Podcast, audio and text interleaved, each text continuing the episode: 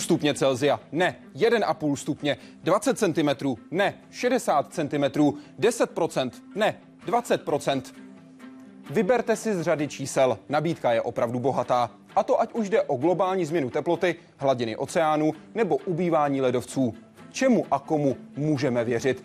Budeme mít vůbec někdy jistotu, že právě tohle číslo, tenhle pohled je ten správný? A co budeme dělat s měnícím se světem? Nebo budeme něco dělat se sebou samými? Diskutujte s ředitelem Centra výzkumu globální změny Akademie věd Michalem Markem. Vítejte ve světě vědy a otázek současné společnosti. Začíná Hyde Park civilizace.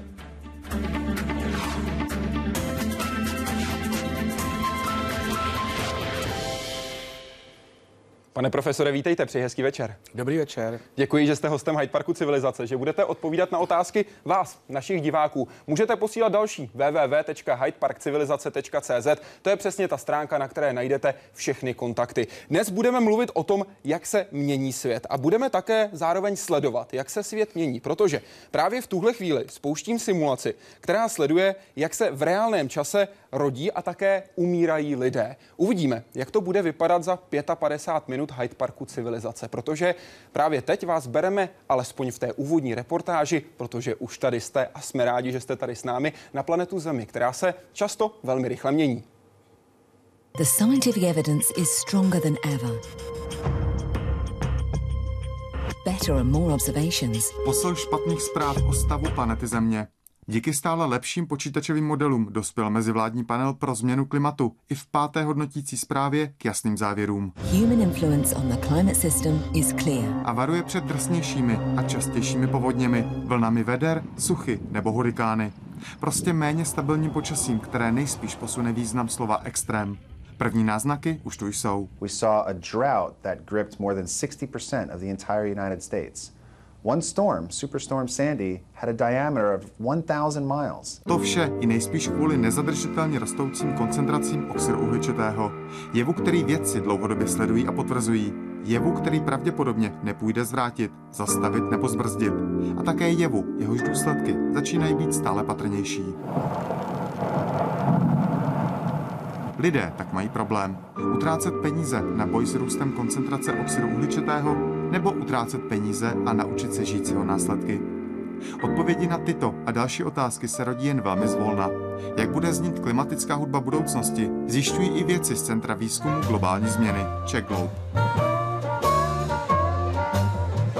Ve svých nově otevřených laboratořích v Brně a v dalších místech po celém Česku zkoumají tři základní okruhy.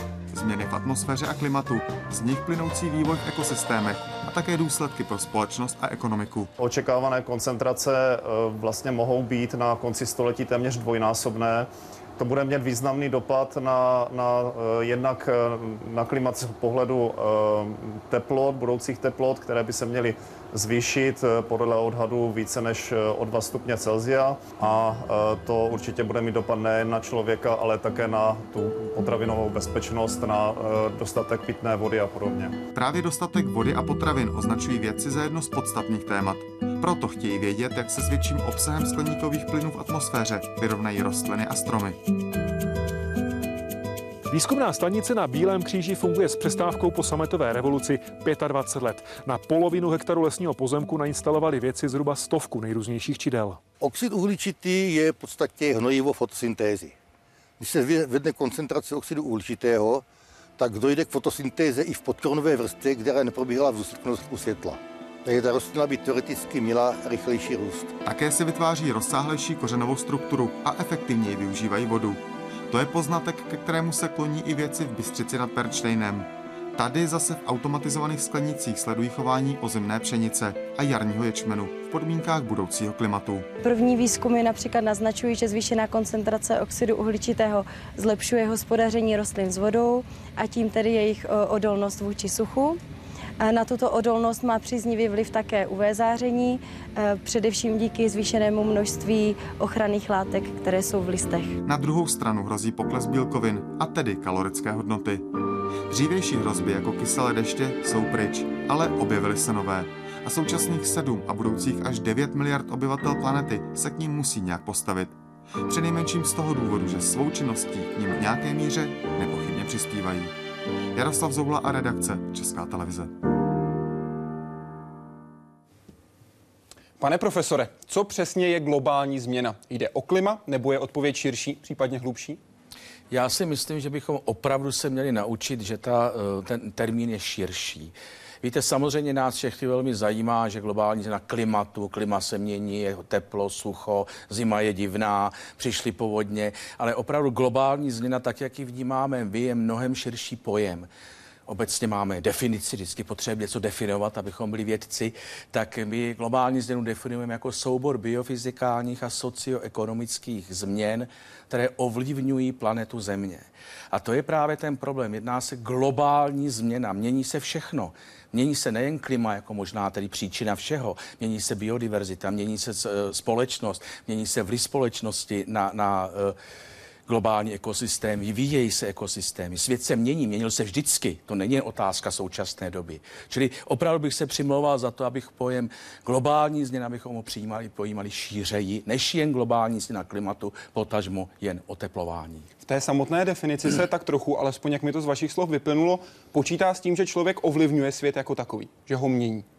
Já si myslím, že o tom už bychom opravdu neměli diskutovat. Teď, vážení přátelé, je nás 7 miliard, za chvilku nás bude 9 miliard. Z člověka se opravdu stává jeden z významných fenoménů ovlivňování současného světa. Jdeme na Facebook. Ptá se Jaroslav Pleskot, pane profesore. Máme již skutečně dostatek statistických údajů, abychom mohli zjistit procento vlivu člověka na globální změnu klimatu? Já si myslím, že nemáme. Myslím si, že opravdu ta problematika je natolik složitá, že ještě nemáme. My svým způsobem se snažíme zachytávat trendy, snažíme se zachytávat vztahy mezi některými kritickými situacemi a, po, a podobně. Víte, samozřejmě vy jste tady zmiňovali tu zprávu IC, IPCC, kde se i říká, s jakou pravděpodobností. Já si myslím, že to je na jedné straně dobře že takovéto zprávy vycházejí, protože dávají určité jaksi vodítko, ale obecně musím říct, nemáme naprosto spolehlivý údaj, je to tolik nebo tolik procent. A vy s tou zprávou souhlasíte? Ta zpráva hovoří o tom z 95% pravděpodobností vliv člověka více než polovina toho, co se děje. Víte, já si ve, ve svých 60 letech myslím, že už jsem trošičku svět viděl, že už jsem mi něco zažil a mám pocit, že souhlasím. Když si jen pamatuju na to, když jsem jako student začínal pracovat a měřit fotosyntézu v Jizerských horách, tehdejší koncentrace CO2 v atmosféře byla 320-340 ppm. Co znamená ppm, jenom vysvětlete? To jsou pár milion, to znamená uh, objemová procenta. V současné době se už pohybujeme na 380 až 400 za těch 20-25 let mé profesní kariéry že už jen v tomto aspektu se skutečně něco děje. Jestliže vidím ten obrovský vliv lidstva na změny využití krajiny, když jsem viděl kácené tropické pralesy, když vidím z důvodu potravinové bezpečnosti, jak musí opravdu obrovské množství půdy být využíváno intenzivním zemědělstvím, obávám se, že, že opravdu ano. Pojďme se na to podívat podrobněji. Zajímá to Ondřeje Hanigovského. Myslíte si, že jsou klimatické změny výrazným projevem lidské činnosti? Nebo jde o změny přirozené a člověk na klima nemá tak velký vliv? Dokážete si v blízké budoucnosti představit Zemi jako vlhkou a teplou nebo jako suchou a chladnou? Já si myslím, že skutečně tato otázka v sobě skrývá vlastně tu podstatu celého problému. To znamená, jestli budeme uvažovat o tom, jestli protože se klima mění, tak je to proto, že to dělá člověk, nebo protože to dělá nějaký přírodní jev. Vy jste řekl, že člověk to dělá. Já si stále myslím, že právě ta otázka takhle nestojí. My zde stojíme prostě před určitým problémem, kdy víme, že se svět mění. A přiznám se, že v dané chvíli asi nám moc nepomůže špekulovat, jestli to je proto, že se mění nějaké geologické období, že slunce nebo neslunce, nebo člověk. Navíc víme, že v podstatě přírodní vlivy jsou vlastně méně, méně, méně průkazné, méně významné v tom svém konečném efektu. Ale to, že naše planeta Země vlastně se ohřívá, že odvádí do, do, do kosmu méně tepla, než ho přijímá, je prostě fakt. Co chybí tomu konkrétnímu zjištění. Vy jste říkal, v tuhle chvíli nemůžeme říct, jestli se člověk, případně jakým dílem, podílí na globálních změnách, které jsou spjaté s planetou Zemí. Co je potřeba zjistit? Víte, ten problém je v tom, že vždycky, když vlastně řešíte nějaký takovýto závažný problém, tak je to vlastně běh nesouměřitelných běžců.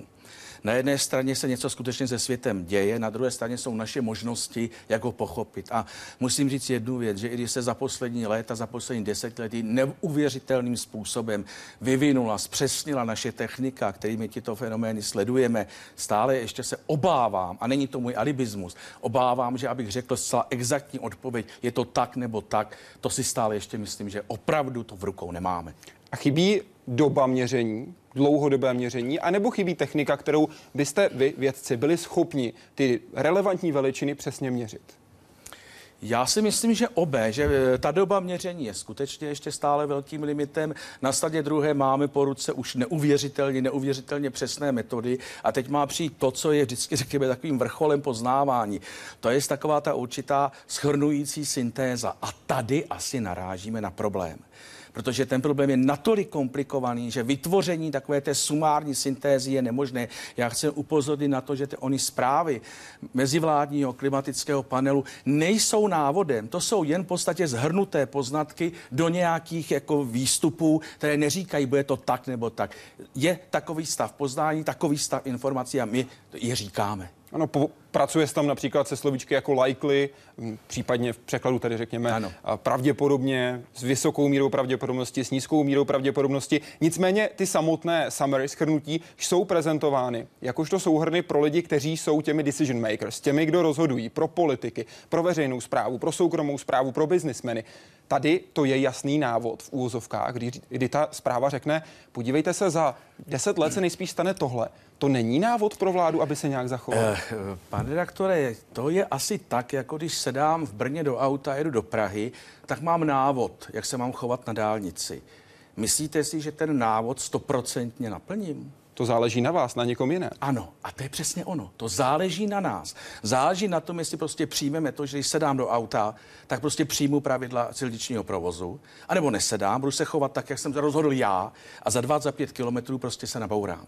A to je přesně i ta otázka, to my můžeme říct, prosím vás, nevíme, jestli význam člověka je natolik velký, že se s tím máme zabývat, nevíme, no tak to, tak to ještě posuneme, tak to ještě necháme, anebo se s tím začneme opravdu zabývat.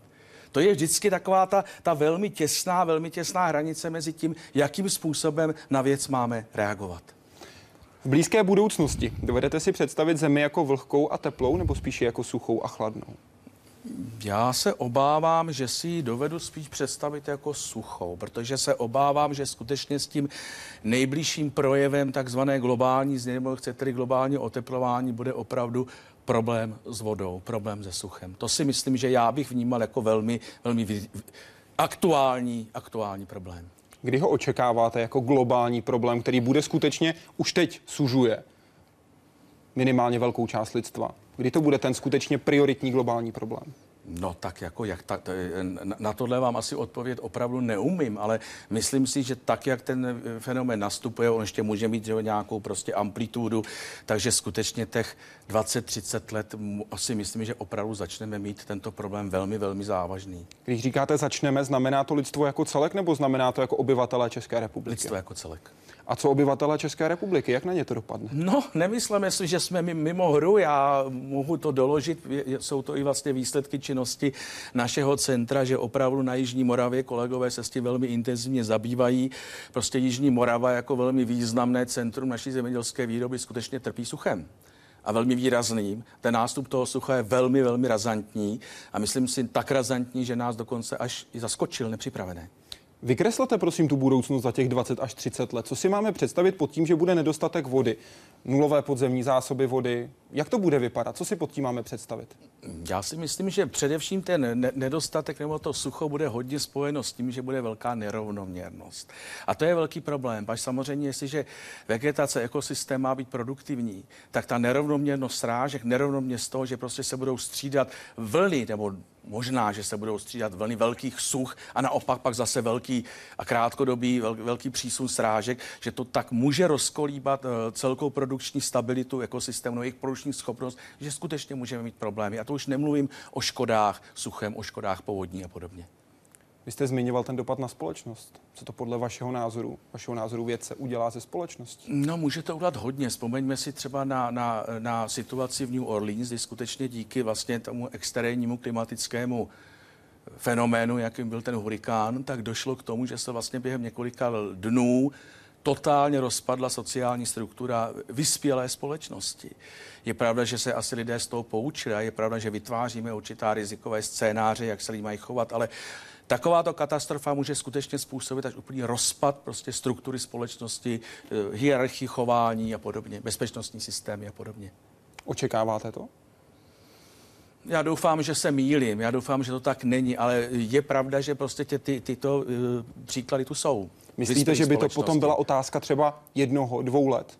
Nebo desetiletí? Teď myslíte co, že přijde Ten nějaká... rozpad struktur, jak jste popsala, já, já, rozpad já myslím, hierarchie společnosti já v důsledku myslím, těch problémů? Já myslím rozpad struktury v případě nějakého výrazného prostě eh, extrému. Myslíte, že by potom přišel tady zlom?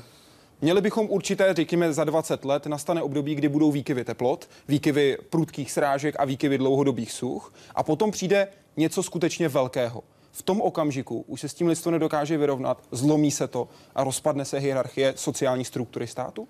Je to možné, i když já zase se přiznám, že ve všech těchto úvahách, které vlastně jak si nás zavádí do té určité strategie toho, co bude v budoucnu, tak stále, stále ještě věřím na to, že opravdu je tu jedna vlastně nepoznaná síla a to je síla lidského vědění. Já furt na tohle sázím, že opravdu se podaří společnosti vytvořit mechanismy, vytvořit si systémy, jaký s takovými výraznými rázy, výraznými ataky na společnosti bude umět poradit. Jdeme na Facebook, kde se ptá Ivan. Klima se oteplovalo, ochlazovalo po celou dobu existence naší planety, nezávisle na činnosti lidstva. Nicméně žádný jiný druh nemá na její chod tak negativní vliv jako člověk. Jak toto může skončit? Vymítíme se sami z jejího povrchu? Ano, máte pravdu, že skutečně se klima oteplovalo, ochlazovalo po celou dobu existence naší planety. Ale je pravda, že to bylo v období, kdy tady ještě pro člověk Janeček nebyl. To znamená, že takový přímý efekt na lidskou společnost jsme neznali. Navíc lidská společnost, jak už jsem několika, jak už jsem i zmínil, se natolik vyvíjí, natolik silná, že se stává hybatelem vývoje biosféry. Ta otázka, vymítíme se sami. Já bych v těchto věcech přece jenom trošičku zastával určité optimistické výhledy. Jenom chci upozornit na to, že opravdu eh, množství lidí na Zemi přibývá neuvěřitelným způsobem a eh, je prostě otázka, jestli se dovedeme uživit. Tudíž já bych možná v některých věcech spíš se kladl otázku, jestli opravdu bude umět lidstvo se uživit, bude umět si zajistit dostatek potravy, než jestli se vymítíme, protože mám o něco víc vody než ten druhý nebo podobně. Zmiňováno oteplování, ochlazování. Vy jste zmiňoval ten velmi dlouhodobý trend. Co posledních 15 let, jak to vypadalo na planetě Zemi? No na planetě Zemi teď jako skutečně, eh, eh, jak si registrujeme poměrně časté střídání nebo výskyty klimatických extrémů. Já chci říct jedno, samozřejmě, že povodně byly vždycky. Nemůžeme říct, že povodně jsou nějakým okamžitým výsledkem globální změny, ale pravda je, že ten výskyt, ta, ta, ta, eh, ta častost těchto extrémů narůstá. Tím odpovídáte na jednu z otázek, kterou poslal jeden z našich diváků, který se ptal právě na ten český rozměr. Jestli máme očekávat, že do budoucna nás tady čekají častější povodně a jestli sem přicházejí v těch posledních obdobích povodně větší, než tomu bylo v minulosti jsou výraznější a součastější tyto povodňové vlny? Já samozřejmě nechci, já prostě vás zdůraznuju, já nejsem klimatolog ani hydrolog, tudíž nechci kolegům jak si vstupovat do jejich odbornosti. To si myslím, že tu to dělával někdo jiný, já to dělat nebudu. Ale pravda je, že se skutečně zvyšuje frekvence těch stoletých, 50 letých vod. To znamená, frekvence těch skutečně silných rázů je tu větší. Bude se to stupňovat?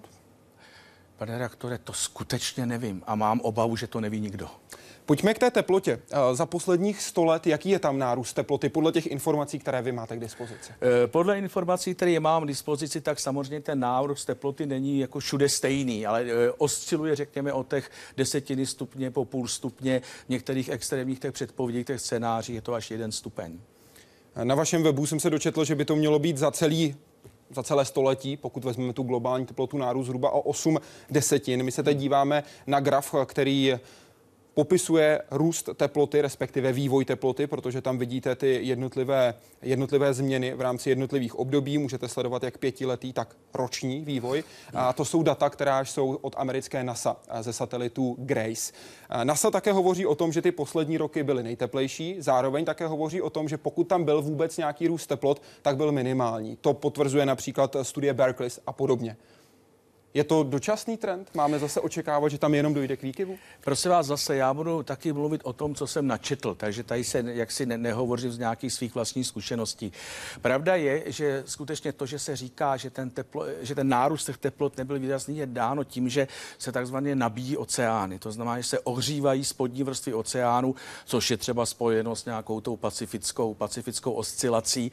A v posledních deseti letech skutečně došlo k tomu, že se vlastně jakoby proteplují, proteplují oteplují spodní vrstvy oceánu a vlastně ten zbytek pro tu atmosféru je menší. Ovšem to neznamená, že tento trend se nějakým způsobem zastavil nebo zpomalil. Spíš vlastně dochází k nějakému jeho přerozdělení, tedy kam se vlastně ty, ty efekty, ty přebytky e, ukládají.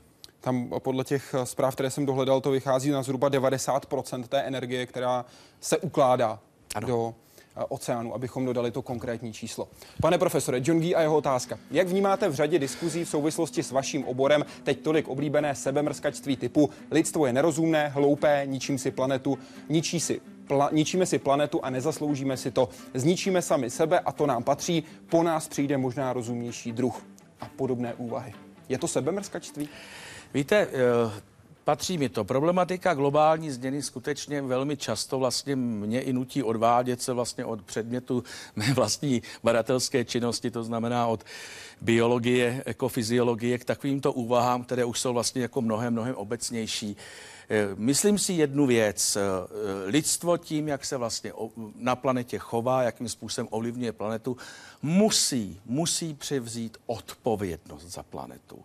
To si myslím, že je, že je naprosto jasná záležitost. Mluvit o tom, že teda jsme si to všechno zavinili, že jsme tu tady odsouzení, to já bych se s touto myšlenkou teda nestotožnil. Já furt stále věřím, že opravdu jako lidský duch obecně, to lidské vědění, myšlení, že se, jsem, jsem v tomto trošku optimista, stále. Pojďme se podívat na to, jak to udělat. Pane profesore, jaký je vliv jednotlivce na globální klima? Má smysl takzvaná ekologická stopa? Co bych měla a neměla dělat, abych přírodě spíš pomohla, než uškodila? Co děláte vy? Mám začít tím, co dělám já. Pojďme od vašeho příkladu. já už jsem s tím mezi svými přáteli známý a dělají si ze mě kvůli tomu legraci. Já například nejím tu nějaká. Protože jsem se rozhodl, že tímto přístupem, když nebudu jíst tu nějaká přispěju k záchraně tu nějaký populace na, na, na této planetě. Já vím, je to úsměvné, je to hloupé, ale myslím si, že to je přesně možná ten moment, kde bychom měli. Víte, proč to považujete za hloupé? No, protože se každý smí, co pak jako zachrání tu nějaká, že Michal Marek ne, ne, nesní těch půl kila, nebo kolik tu nějaká jíme, jíme za rok, asi ne. Ale je to o ten přístup. Protože si stále myslím jednu věc. Lidská společnost se vyvíjí, nějakým způsobem se kultivuje. A kultivovanost společnosti jako se i projevuje tím, že se začínáme nějakým způsobem chovat. Taky my dneska, pane redaktorek, se k sobě nepřijdeme a první to, že se majzneme kyjem po hlavě. My se pozdravíme, podáme si ruku, vypadá to, že oba jsme se umili a podobně. Tak já i pevně věřím, že toto to, co je tady v této otázce, nastane. Víte, já možná už jsem sentimentální, ale mám svoji milovanou knížku Malý princ, a ve které je řečeno, když ráno vstane, jde nejdřív do pořádku sebe a pak svou planetu. A kdyby to, kdyby to tak bylo, tak já budu tak spokojený. A, a myslím, že budu odpovídat na tu otázku eh, posluchačky. Měl jste se včera nebo dnes? No a zase narážíte na jeden moment, který je s mojí osobou známý, to je, že ano. jsem se svými přáteli založil hnutí třetího dne. To znamená, že skutečně takovou tu celkovou očistu, a prosím vás, nejsem čuně, to předesílám, eh, provádím skutečně jednou za tři dny, protože mám pocit, že tím výrazným způsobem přispívám k šetření vody. Ano. Ekologická stopa má smysl? Já si myslím, že má je to velmi zajímavý indikátor a člověk až někdy překvapen, jakou velkou ekologickou stopu, stopu za, uh, za sebou zanechá. Jakou máte ne, vy? Nechoďme, nechoďme daleko. Já jsem dneska na tento pořad za vámi přijel 200 kilometrů z Brna se svým třílítrovým autem. Po této besedě, když tady uh, budu hovořit o osudu planety, do toho auta sednu a odjedu. Je to hrozné, je to špatně, takhle by se chovat asi fakt neměl, měl bych jet tím vlakem. Lepší, než kdybyste přiletěl. To máte pravdu, ale mohl jsem s tím vlakem. Já myslel na kole třeba ještě. Jaký je vliv jednotlivce? Dá se vyčíslit vliv jednotlivce? Já si myslím, že některé studie skutečně s tímto pracují, ale podle mého názoru je to trošičku takové vaření s čísly. V každém případě, a, a víme to, že dovedou se vlastně takovéto určité myšlenkové proudy prosadit, že ne, nechoďme daleko, sice není to úplně dokonalé, ale podařilo se třeba zastavit ten bezhlavý lov velryb, jen proto, že vzniklo určité mínění mezi lidmi. Podařilo se vlastně zastavit některé chová, prvky chování společnosti. Čili já bych na tohle opravdu velmi věřila. V žádném případě vliv lidí, kteří se tím nezabývají, vliv některých nevládních organizací nepodceňoval. Zdůrazňuji, že je přirozeností lidské společnosti se nárazorově vymezovat, řekl jste pro server eBest of v březnu roku 2012. Já osobně tato ekologická hnutí vítám, protože vytváří určitý společenský názor. Určitě bych polemizoval, zda některé akce spíše věci neškodí, ale to je otázka životního postoje. Máte jasnou tu hranici? No, já vím, teď si jako vzpomínám, na základě čeho jsem toto řekl. To si prostě myslím, že skutečně je potřeba i svým způsobem volit eh, způsob, jakým chci něco společnosti sdělit. Pač víme, že společnost není tak úplně jaksi připravená na některé nárazové, řekněme velmi jaksi specifické akce ale eh, obecně si myslím, že skutečně vlastně to pozvolné, vlastně to vzdělávání, víte, eh, teď to nechci říct eh, stylem, že já učitel, ty žák, ale takové to pozvedávání mínění je důležité. Ale víte, ono bude vždycky jenom tehdy, budeme-li opravdu vědět, my prostě si potřebujeme naučit ten fenomen pochopit, potřebujeme ho popsat, potřebujeme ho identifikovat. A když někdo ví, tak opravdu se začne i, i, i, i pak se chová jinak. Environmentální etika bude nedílnou součástí etiky společenské. Kdy? Řekl jste ve stejném, ve stejném rozhovoru, který jsem citoval. Teda, to byl den. Já si myslím, že tak, jak jsme se opravdu naučili a učíme se prostě určitým návykům, ať jsou to hygienické návyky, návyky společenského chování, tak si myslím, a, a tady si dovedu dokonce být i takovým optimistou, protože vidím u mladé generace, kdy u obrovské množství mladých lidí vztah k přírodě, celkové chování v podstatě se ke svému prostředí začíná být normou. Ty lidi se fakt takhle začínají chovat. Takže jsem v tomhle tom optimista. Udělejte nám seznam co je ukázkou toho, že se člověk takovouto normou řídí. Když projdete ten den, začne to tím, že se osprchuje až úterý, vytřídí odpad, pojede na kole do práce. Co tam všechno patří do té etiky?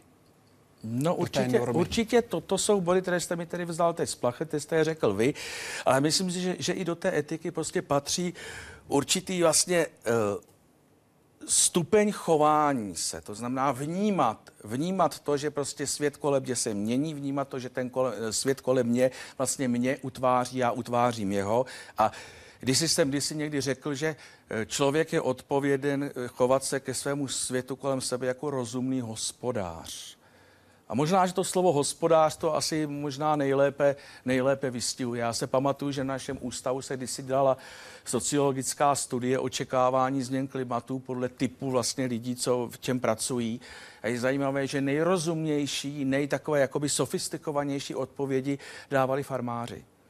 No, Čili protože, pokud budeme hospodáři, přežijeme ano, pro, pro, protože ano, protože oni v tom žijí a vnímají, že skutečně to hospodaření, ta rozumnost, takové to nejet takzvaně na doraz, že skutečně má význam.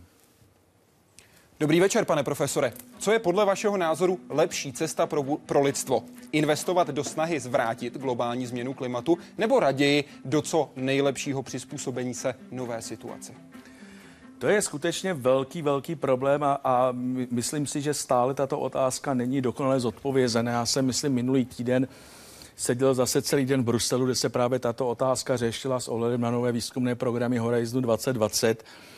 A e, přiznám se, že trošičku mě až děsí takové ty představy, jak opravdu nějakými technickými opatřeními zvládneme ukládat atmosférický CO2 někam do, do dolů, když přitom tady máme nejúžasnější aparát, který prostě s tím CO2 z atmosféry umí něco udělat, a to je fotosyntéza rostlin a řas. Takže uh, určitě bych jaksi v těchto věcech volil cestu obou, protože na druhé straně asi ten problém je natolik gradující, takový rychlý, že představa, že ho budeme uměvat zmírňovat, možná může být iluzorní a tudíž i, představ, i připravit se na nějaké typy ad- adaptací bude, bude rozumné. Čili asi bych v tomhle tom si dovolil být trošku alibista a odpověděl, ano, já bych volil určitou střední cestu. Vy jste zmínil tu možnou budoucí krizi, která se týká eh, velkých výkyvů teplot a množství strážek. Jak by se na tohle lidstvo mělo připravit? Dotkne se to právě rostlin, vašeho oboru. No, ono se, to, ono se to třeba ne, nedotkne jen rostlin, ale asi, Samozřejmě. To třeba, asi se to třeba, a co bude pro lidstvo asi mnohem důležitější, se to řekněme dotkne energetiky, že jo? protože představte si tu situaci, kdy opravdu dojde k nějakému třeba výraznému, teď opravdu mluvím opravdu velmi, velmi jaksi nadneseně, výrazný vlna veder, že víme, co to znamená v podstatě s ohledem na klimatizaci. Jaký to bude obrovský nárost, náraz na, na energetickou spotřebu. To tež, když se objeví takové ty krize třeba těch, těch velkých povodí, to jsou jsou skutečně, víte, že ty pojistné události tohoto typu více a více stoupají a skutečně začínají být vážným fenomenem pojistnictví. Že v tom si myslím, že bude ten velký problém vlastně toho určitého ekonomického udržení se e, zvládání těchto situací. Bude nutné ho tedy reformovat? Já si myslím, že ano. Jdeme na web, kde se ptá Honza. Co bylo impulzem pro zřízení Centra výzkumu globální změny? Pracujete v něm se svými kolegy na vlastních výzkumných projektech nebo pouze využíváte údajů jiných vědeckých týmů k tvorbě analýz a předpovědí? Víte, já si dovolím připomenout, že se stále považuji eh, za vědeckého pracovníka a chci říct, že právě věda je nádherná tím, že, vás ovlivňuje některými nápady. A opravdu i vznik eh, Centra výzkumu globální změny byl výsledkem určitých historických nápadů. Jestli dovolíte, trošku to vysvětlím. Po revoluci jsme se obrátili na své západní kolegy s nabídkou, koukejte se Česká republika, typická laboratoř vlivu kyselých dešťů na lesy, černý trojuhelník severních Čechách. Odpověď byla poměrně lakonická. Toto už není ekosystému biologický problém, to je problém technologií. Teď začíná nastupovat nový fenomén, zjistující se koncentrace CO2 globální změny. No tak jsme tenkrát s kamarádama sebrali starého otlučeného favorita a odjeli jsme do Říma, kde v té době zasedalo první výbor prvního evropského projektu věnujícího se problematice globální změny, konkrétně navýšené koncentrace CO2, no a oni nás tam mezi sebe vzali. Takže od té doby vlastně těch 25 let, od tohoto nápadu, od té takové vize, zajedeme tam, jsme začali systematicky na tou celou otázkou pracovat. Budeme o tom ještě hovořit potom možná později. Pojďme se podívat na ten vývoj, co se týká CO2. Znovu vás beru v úvozovkách na exkurzi do dat, které poskytuje americká NASA, protože tohle jsou údaje, které se týkají právě údajů o CO2 a tom vývoji. Za kritický bod je považován rok 1950, kdy došlo k výraznému nárůstu. Zde na levé ose ose Y se jedná právě o ty ppm, o kterých hovořil pan profesor před několika minutami. Výrazný nárůst po roce 1950 jednoznačně lidská činnost. Já si myslím, že to odráží konjunkturu po válce. Vidíme tam na tom grafu, jak došlo k vývoji samotného množství CO2 v ovzduší nahoru, dolů, nahoru, dolů. Teď jenom nahoru. Půjde to dolů? No, já se obávám, že t- v nejbližší době ne. Víte, ty oscilace, které tam třeba vidíte, jsou mi dány i prostě eh, působení vegetace, že prostě v průběhu roku, když rostliny začínají intenzivně fotosyn, eh, fotosyntetickou aktivitu, že skutečně vidíme, a to máme i odměřeno na našich stanicích, jistý mírný pokles CO2 a proti tomu v zimních měsících, kdy prostě fotosyntéza stojí, ten nárůst teče, taková ta oscilace tam je a ten trend rozhodně půjde nahoru. Půjdeme se podívat na vaší stanici, kterou jste zmínil, protože vyrážíme do Košetic u Pacova. Žádné stromy, věže ani stožáry nerostou až do nebe. Tady na pomezí středních Čech a kraje Vysočina to ale vypadá, že tamhle ten to minimálně úspěšně zkouší. Stále to k němu máme několik kilometrů a už je jasnou dominantou horizontu. Z 250 metry je tento stožár nejvyšší vědeckou stavbou v zemi. Je čtyřikrát vyšší než Petřínská rozhledna a na jednotlivých výškových úrovních je osazen 22 speciálními měřícími přístroji. Stabilitu tak vysoké stavby zajišťuje těchto 15 ocelových lan. Předpnutá jsou na 13 tun a dohromady dají 2,5 kilometru. A to vše z prostého důvodu. Díky zdejšímu čtvrtkilometrovému stožáru můžou věci z Czech Globe od loňského roku sledovat koncentrace skleníkových plynů. A hlavně jejich pohyb a přesuny v jednotlivých vrstvách atmosféry. Takový ty základní, ta základní sadu těch skleníkových plynů e, měříme kontinuálně. Jsou to e, kysličník uhličitý, kysličník uhelnatý, metan a oxid dusný a potom taky měříme ve vertikálním profilu i koncentrace přízemního ozonu, které mají taky určitý vliv na globální změnu klimatu. Z vrcholu stožáru je při dobrém počasí vidět až 50 kilometrů daleko. Tak vysoký ale není kvůli dobrému rozhledu. Právě jeho výška dovoluje v uvozovkách odstínění čidel a senzorů od toho, co se děje na povrchu a zaručuje tedy, že vědci sbírají údaje o tom, co probíhá v atmosféře a nikoli v sousední vesnici. Data pak putují do celosvětové sítě, jejíž je Czech Globe součástí. My jsme vlastně v začátku. Ten, ta stanice byla otevřena v loňském roce v červnu slavnostně tady a jako cílem skutečně je naschromáždit opravdu e, data v nějakém horizontu roku a pak z toho de- detekovat ty dlouhodobé trendy. Po roce provozu se stále ještě ladí a upravuje. Už teď ale atmosférická stanice pomáhá v poznání toho, co se děje v ovzduší. A to ne na Vysočině nebo v Česku. Pane profesore, kde máte další klíčové části centra? No tak další klíčové stáň centra jsou v podstatě rozmístěny po všech těch základních typech ekosystému České republiky. To znamená, že jdeme od Smrčin v Beskydech až po Lužní lesy na Jižní Moravě, až po, po Mokřady v Třeboni, či snažíme se pokrýt celou mozaiku ekosystému České republiky. Pak máme ještě další významné, významná zařízení, jak v Beskydech, kde máme určité experimentální zařízení, ve kterých kultivujeme les ze e, zvýšené koncentraci CO2 na Českomoravské vrchovině blízko Perčtejn, Bystřice nad Perčtejnem máme no, nové zařízení takových simulačních komor. Čili jsme trošičku rozlezlí po celé republice, navíc ještě se snažíme společně s geologickou službou používat systém malých lesních povodí. E, doufáme, že se nám podaří se e, etablovat ještě v Krušných horách. A to je asi všecko. Pojďme se na ten projekt podívat podrobněji. Na projekt, jak píše Eduard, jste dostali hodně peněz z Evropské unie. Jaké budou konkrétní přínosy projektu, aby bylo jasné, že to nebyly jen vyhozené peníze? Kdo platil zbývající část? Doplním ta konkrétní čísla. Celý projekt 800 milionů 645 z Evropské unie. Kdo platil tu zbývající část? Eh, ta zbývající část už je samozřejmě sou, eh, souhrnem různých finančních zdrojů, ať, ať je to Akademie věd, ať je to grantová agentura, ať je to Česká národní mapa eh, výzkumných infrastruktur. To už je prostě mozaika různých projektů, kde jsme vlastně ty peníze do, do, dosypali. Jedná se ale o zdroje, které primárně pochází ze státního rozpočtu, nebyly tam soukromé investice. prosím vás pěkně, tento typ výzkumu v, to, v této fázi rozhodně je a to se prostě je fakt, je závisí na veřejných penězích. Jaké budou konkrétní přínosy projektu? Eh, já už jenom chci říct, že opravdu dostat ten projekt skutečně nebylo, nebylo jednoduché a my musíme plnit celou řadu indikátorů.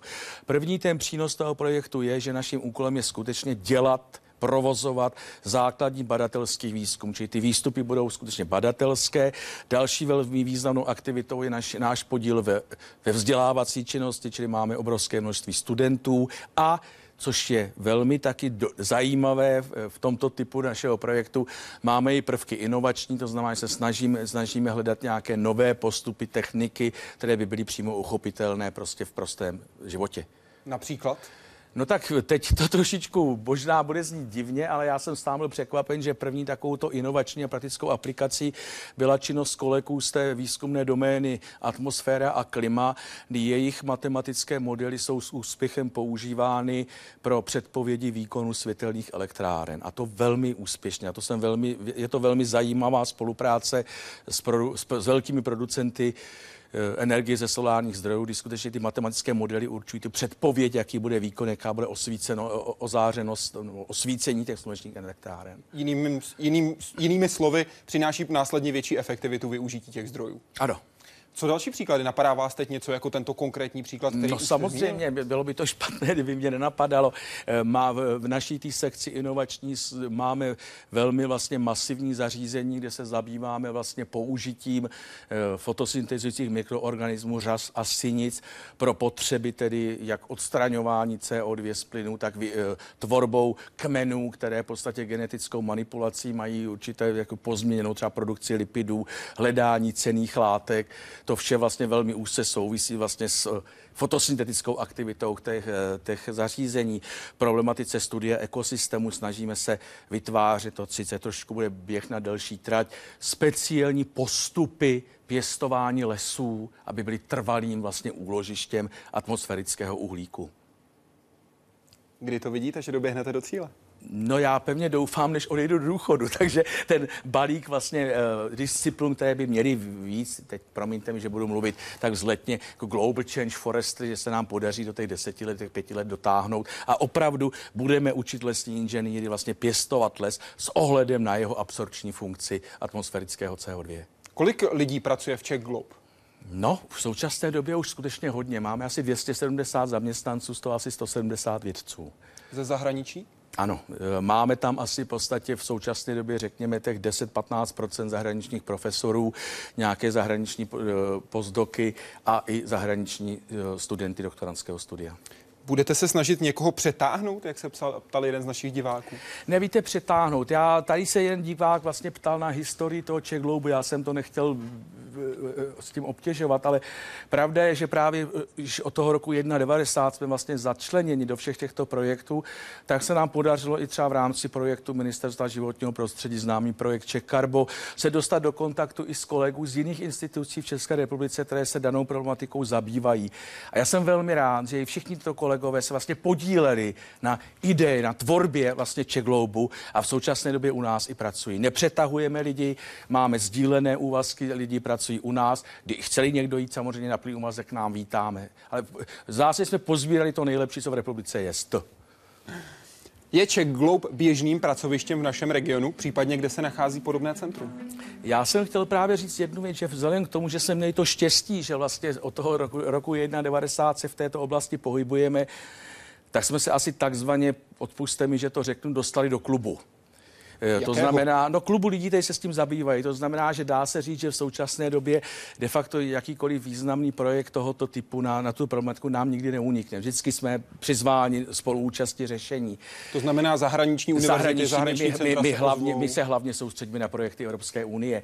A to, co se týče vlastně té unikátnosti, tak se skutečně stalo to, že díky vlastně té unikátní situaci strukturálních fondů se podařilo udělat pracoviště tohoto typu, který združuje atmosférický výzkum, ekosystémový výzkum, socioekonomický výzkum. V Evropě jsou pracoviště podobného typu. Napadá mě třeba Pozdamský institut, Climatology Tendel institut eh, v Londýně, ale ty bych řekl, že trošičku pracují v jiném segmentu, ale, segmentu, ale to, že se vytvořil ústav tohoto vlastně komplexního charakteru, dovolil si říct, že skutečně je unikátem.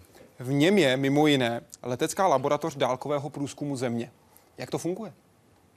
Já jsem věděl, že se na to zeptáte. Pak máte protože, určitě připravenou jasnou Protože odpověď. skutečně naše letadílko je už, eh, jak si velmi dobře známe.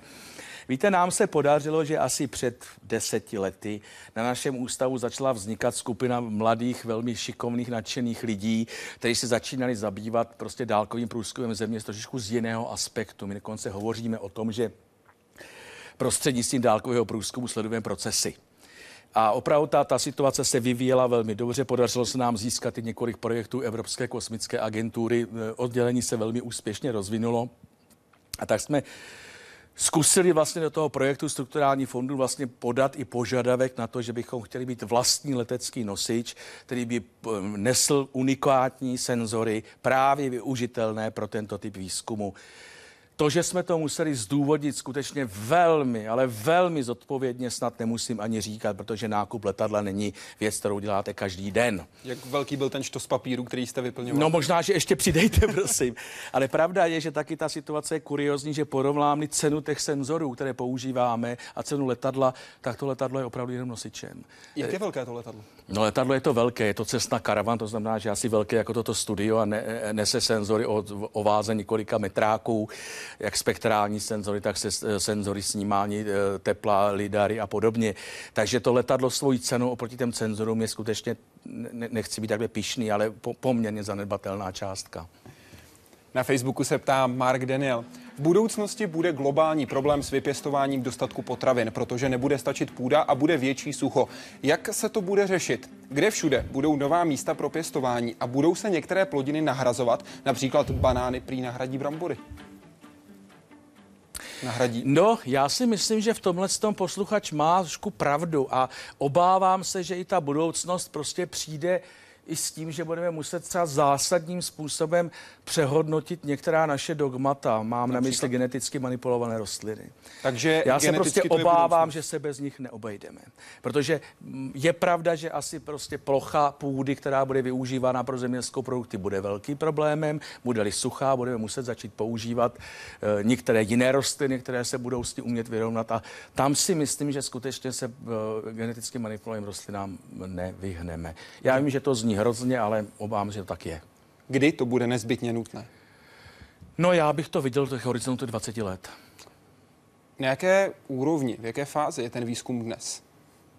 Já si myslím, že, že v, pro, v, pro, v problematice uh, geneticky manipulovaných rostlin lidstvo je skutečně velmi, velmi daleko, protože molekulární biologie, všechny omix po, po, po, poskočily tak strašně daleko, že spustit prostě uh, tento typ, to, to nebude vůbec problém. Do roka do dvou. To si myslím, že skutečně tady ten potenciál je připraven. To je jen otázka vlastně toho přijmout tento fakt, že bude muset vlastně se spolehnout na tyto typy organismů. Máte z toho obavu nebo ne? Nemám. Co vás přesvědčilo, že nemáte? No, protože už teď dávno používáme eh, manipulovat. Myslíte si, že vyšlechtěné zemědělské plodiny, které používáme, že, že, že to jsou původní rostliny, to jsou velmi silně zmanipulované organismy. Vzpomeňte si třeba cukrovou řepu, to je bastard, který by v podstatě nemohl vůbec existovat v přírodě. Natolik je to pozměněný organismus. Či šlechtění, eh, dlouhodobé, staleté šlechtění prostě odrůd, to je vlastně... Je to srovnatelné? Je, určitě, určitě. Na polích, která by mohla dávat lidem potravu, se staví domy a ubývá tak ploch možných zasetí. Je tento trend celosvětový? Máte vypočítané, kolik úrodných ploch země uživí společnost? Nedostali jsme se už do alarmujících čísel, když počet lidí stále roste? Já se obávám, že vypočítat, kolik úrodných ploch země uživí společnost, nějakým způsobem neumíme. Pravda je, že když jsem četl některé studie, které se toho týkají, tak zásadním asi problémem bude určitá změna, řekněme, stravovacích návyků lidstva jako takového, protože víme moc dobře, že vegetariánů prostě ta země, země u, u, uživí xkrát více než nás, který jsme zvyklí na vepřové. Takže v tomto smyslu, že op, myslím si, že opravdu dojde k určité změně vlastně struktury výroby potravin, struktury e, spotřeby potravin a podobně. To bude ten krok, který může udělat samolidstvo. Ano. Co se týká těch současných hodnot, už jsme za tou hranicí, nebo ještě je dostatek ploch, které by mohly dávat potravu lidem? Víte, to je zase otázka. Já si myslím, že v současné době především prostě zemědělský uh, u, u, uživení se lidí potravinami výrazným způsobem ovlivňuje vlastní zemědělský trh. Uh, Velmi dobře si pamatuji, když vlastně došlo k, ke společenským změnám u nás, jak velmi rychle se vlastně v zemědělství a e, opustil pojem produkce, protože tehdy zemědělský trh Evropské unie byl doslova přesycen produkty a produkce byla nezajímavá. Nikoho nenapadlo ty produkty začít třeba přesunovat tam, kde jich je potřeba. Tudíž já si myslím, že prvním krokem, který vlastně určitým způsobem uvolní nebo pomůže řešit tu situaci, budou právě změny v tom zemědělském trhu.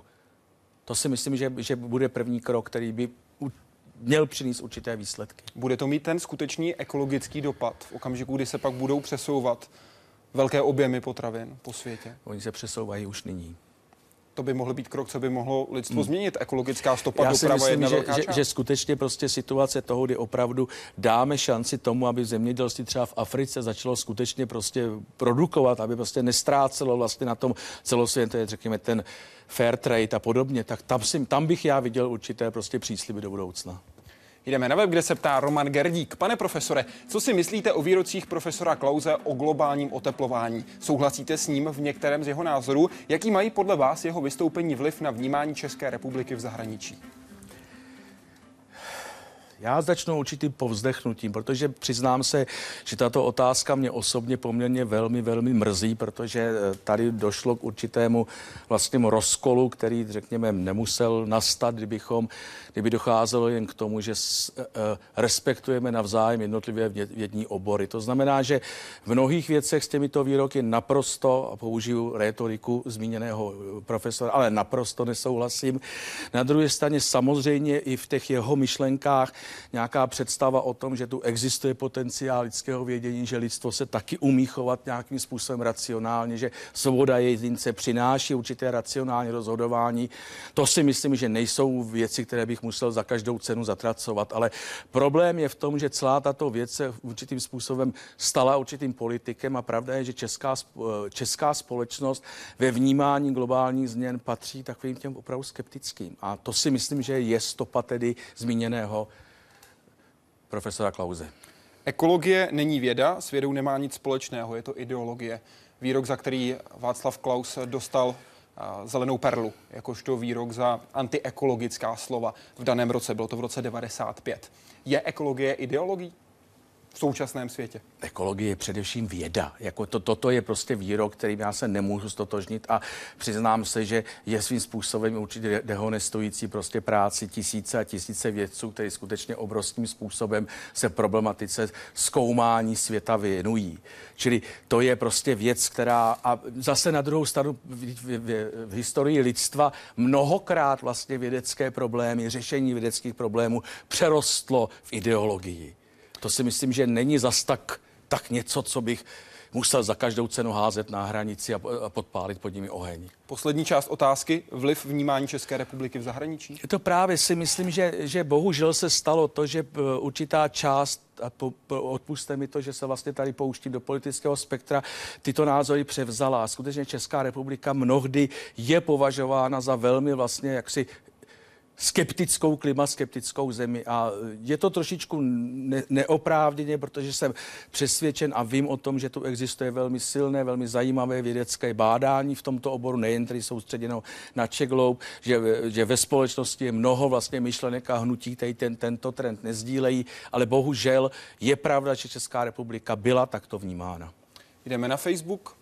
Dobrý večer, přeje in. Rizika, která mohou naši planetu za 20, 30 a více let postihnout, známe a nejsou nějak růžová. Myslíte si, že se velmoci a největší ovlivňovatelé podnebí dokáží shodnout na společné cestě k šetrnější energetice a průmyslu?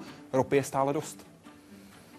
No, toto je otázka, která mě vždycky zamrazí, protože se obávám, že na ní neumím zodpovědně odpovědět. Víte, že jakým způsobem jsme vítali v podstatě kyotský protokol, jak jsme si mysleli, že kyotský protokol v podstatě zahájí něco, Bohužel se to moc nepovedlo, protože právě k té dohodě nějakým způsobem nedošlo a obávám se, že stále nedochází. Čili já se prostě v tomto nedovedu jak si vyjádřit, protože je ve mně určitý skeptismus. To se přiznám, že je. V tomto aspektu vlastně té politické dohody. Tím pádem se jasně vyjadřujete, že ty vyhlídky nejsou optimistické v, tomhle, v téhle oblasti.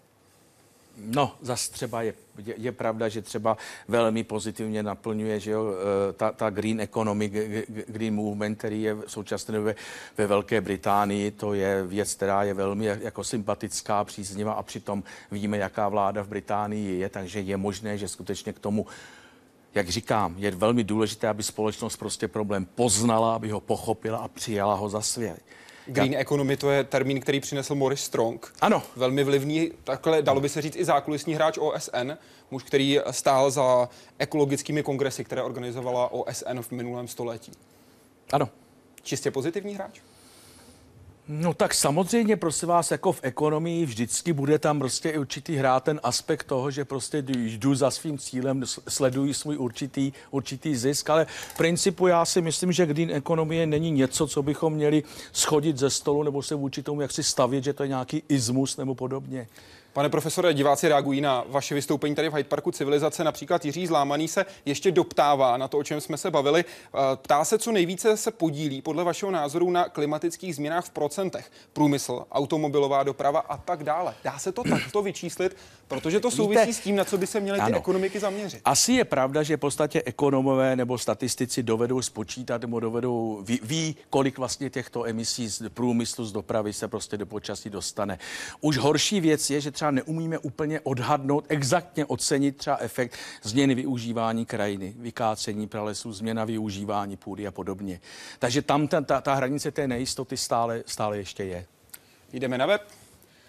Dobrý den, přeje Jirka. Myslíte si, že hrozí přelidnění? Vždyť ale platí, že s bohatnutím zemí se v nich snižuje porodnost a nejbohatší země dokonce vymírají. Souhlasil byste s názorem, že se populace sama od sebe stabilizuje na úrovni prosté reprodukce? Já se dokonce myslím, že bych tady si dovolil ze sebe udat sociálního inženýra a to je, že si myslím, že právě ten problém přelidnění velice významně souvisí s chudobou. Já si myslím, že tam, kde je chudoba, tak tam skutečně reprodukce je vlastně nekontrolovatelná. Ona souvisí, řekněme, i s určitou vědomostní uh, situací té společnosti. Jak to a pra... myslíte teď vědomostní situací? No, myslím míra si to, vzdělání? Že, myslím si, že míra vzdělání, speciálně jako určitě chování, modely chování a podobně, eh, vedoucí teda k, k, k neřízené reprodukci. Pravda je, že... stranu tady máme řízenou v Evropě? No nemáme řízenou, ale chováme se tak, jak je tady řeknu v té otázce, že prostě v bohatších zemích ta, ta porodnost klesá, protože lidé vlastně mají jiné alternativy. Eh, druhá věc je, že eh, je pravda, a jestli se nemýlím, tak eh, se říká, že globalizace přispívá obecně. Já prosím vás, nejsem ekonom a nechtěl bych, abych byl tady jaksi považován, že, že, že se něco vymýšlím. A jestli jako říká, že obecně snad se chudoba prostě bude snižovat nebo snižuje. Tudíž v tomto smyslu si myslím, že opravdu třeba dojde k takovému tomu postupnému vlastně by, uh, ale to, že nás za pár let tady bude 9 miliard, je asi naprosto jasný fakt. A to bude problém. Za tu dobu, co jsme si povídali tady v Hyde Parku civilizace, přibylo na světě podle modelu, na který se také můžete s námi podívat. Zdůraznuju, že se jedná o model, vždy záleží samozřejmě na vstupních datech a jejich přesnosti. Přibylo zhruba 8 tisíc lidí. 13 717 se narodilo, zhruba 5 755 zemřelo za dobu, kdy jsme si s panem profesorem Michalem Markem povídali v Hyde Parku civilizace. Děkuji za návštěvu, pane profesore. Děkuji taky, mějte se hezky.